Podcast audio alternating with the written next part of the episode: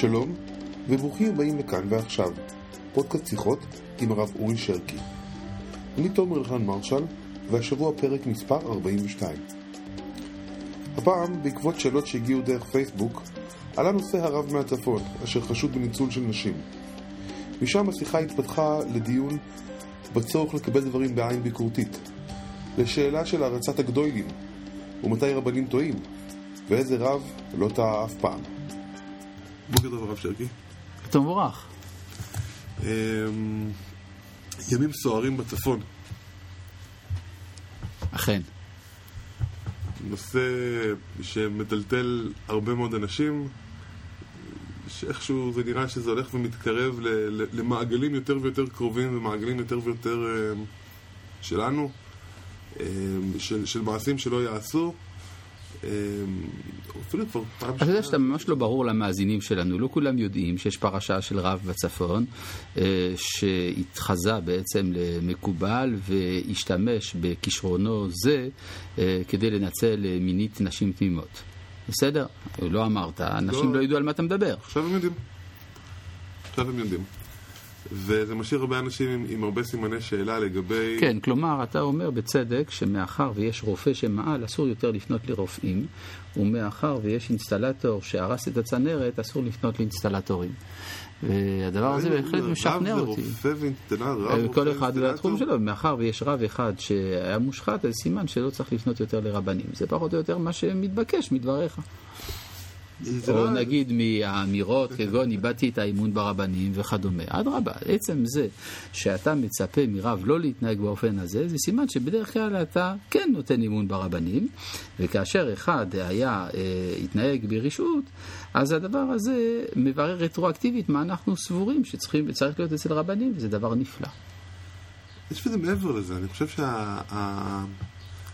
הכוח של רבנים, הכוח של רבנים בסדר גודל כזה, רבנים שבאמת אה, מחוברים למשהו עליון, הוא, הוא מעבר ל, לרופא או לאינסטלטור, או אפילו, אפילו, אפילו, אפילו לרבנים אחרים. יש רבנים שאתה אומר, הם רבנים טובים, נחמדים, מעבירים שיעורים יופי, וזה, אבל הם לא ברמה הרוחנית ש, ש, של אנשים כאלה. תראה, זה עניין של עוצמה נפשית, לא הייתי אומר רמה רוחנית, כי רמה רוחנית זה אומר קרבה אל השם, והרוח שאדם רשע איננו קרוב אל השם. ואתה יכול לדבר על עוצמה נפשית. העוצמה הנפשית מצויה אצל כל מיני אנשים אה, בעלי עקרונות מוסריים אה, טובים, או בעלי עקרונות אה, מוסריים אה, פחותים. זאת אומרת, זה לא... עוצמה נפשית. עוצמה נפשית זה כריזמה, זה מודעות. לכוחות חיים, אפילו לרוחניות במידה מסוימת. המודעות הזאת אה, יכולה להעצים את כוחותיו של האדם, אבל זה לא נוגע כלל וכלל למה שקשור לבחירתו החופשית, דהיינו תיקונו המוסרי. וברגע שאדם אה, בעל כוחות, בעל כוח נפשי גדול, משתמש, לא, לא תיקן את עצמו מבחינה מוסרית, אז מגיעים לאן שמגיעים. אתה, גם לפעמים האדם מתעסק בדברים שמעבר לכוחו. כולנו מכירים קצת את הסיפור המפורסם, מעשה נורא ברבי יוסף דה. אה, סיפור שאומרים שהתרחש בצפת לפני כ-500 שנה עם אותו אה, מקובל שרצה להביא את הגאולה ובא במגע עם המלאכים וכולי וכולי ובסוף נפל לאריות אה, כאשר ראה שהוא נכשל בדבר. אז יש גם זהירות מהסוג הזה שצריכה להיות. כלומר, צריך, כמו שאתה בא להשתמש בחומרים רדיואקטיביים, אתה צריך גם לשמור על כללי בטיחות בשימוש הזה. אז אולי באמת ננסה להבין מזה, um, סליחה, ננסה להבין מזה מה, מה, מה כללי בטיחות, אולי, זה, כולנו, יצא לנו, וברוך השם לא אבל להתעסק עם דברים שהם אולי, להתחיל להרגיש שמתעסקים עם דברים שמעל לכוחנו. לקרוא ספרים שאנחנו לא לגמרי סגורים על איך לעכל אותם, לשמוע שיעורים שלא... שהשאירו אותך טיפה יותר, טיפה פחות בטוח מאשר יותר בטוח? אה, אני מבקש לא להיסחף, אנחנו צריכים להאמין בגדולתו של הדור. הדור שלנו הוא דור גדול וזקוק לתכנים גדולים. אה, צריך אה, לדעת איך קולטים תכנים גדולים, אבל לא לחפש דרך פרשיות כאלה הצדקה לפחדנות רוחנית. אנחנו, ככל שנגדל יותר, כך נהיה מוגנים יותר. ייתכן מאוד שאותו אדם בצפון, עם כל התעסקותו בעניינים של מיסטיקה, לא עסק מספיק בתורה. וכשלא עוסקים בתורה בכל היקפה ובכל גדלותה, אז אה, כל מה שנשאר זה אה, תכנים שהם חשובים מצד עצמם, אה, של תיקוני הנפש וסגולות וכדומה, אבל אין שם ההגנה השכלית של התורה. איך היית מגדיר להתעסק בתורה? להתעסק בתורה, למשל ללמוד את תורתו של הרב קוק, וללמוד הלכות, ש"ס ופוסקים, בכל ההיקף והרוחב הנדרש, ואז תמונת העולם שנוצרת אצל האדם היא תמונה מאוזנת ובריאה, שבה אה, גם האדם יודע להבחין מתי מתחיל להתפתח אצלו קלקול והוא יודע לעקור אותו לפני הזמן. אבל האנשים התמימים שבאים... אה, גם פה יש, זה פה נקודה מאוד חשובה. למה אנחנו מחנכים? האם אנחנו מחנכים אה, רק לאמונת חכמים והערצה וכדומה, או שאנחנו גם מחנכים לחוש הביקורתיות? נראה שברגע שנעדר מאיתנו חוש הביקורתיות, אז אפשר בקלות, במצבים של מצוקה, ליפול לתועבות. מה המדד לאיש אמת? איך אפשר לזהות את זה? לאיש אמת. רבי נחמן מברסלב, בספר ליקוטי מוהר"ן חלק ב', בתורה הראשונה, אומר שמאוד חשוב להתחבר אל המפורסמים, כפי שהוא מכנה זאת. הוא אומר, אבל כדי, בגלל שיש מפורסמים שהם בשקר, צריך לבחון אותם על ידי תאוותיהם.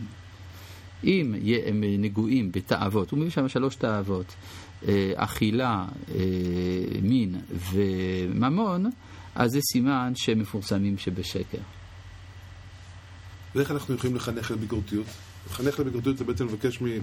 על ידי לימוד הגמרא ורש"י והתוספות. הרי אם אתה רואה מה כותבים, אדם שלומד סוגיה, עם אה, סוגיה תלמודית אחת, עם פירושיהם של בעלי התוספות, לא יכול להישאר בלי חוש ביקורתיות. הוא רואה שרבנו תם והארי והריבה וכל גדולי עולם מסתכלים על הגמרא שהם מעריצים אותה ורואים בה קדושה עליונה, ואומרים, וקשה לרבנו תם, ויקשה הארי.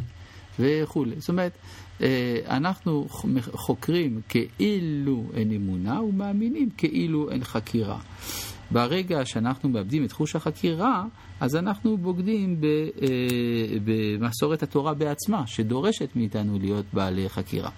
גם רבי יהודה הלוי בספר הכוזרי מסביר שהתורה לא הייתה יכולה להינתן על ידי משה כל זמן שלא התפת, התפתחה הביקורתיות המדעית בעולם. ולכן משה הופיע רק בדור שבו הוא מופיע, כי לפני כן בני אדם עוד לא פיתחו את המדע מספיק. Hmm. ואיזה מדע, למה מתכוון במדע שם?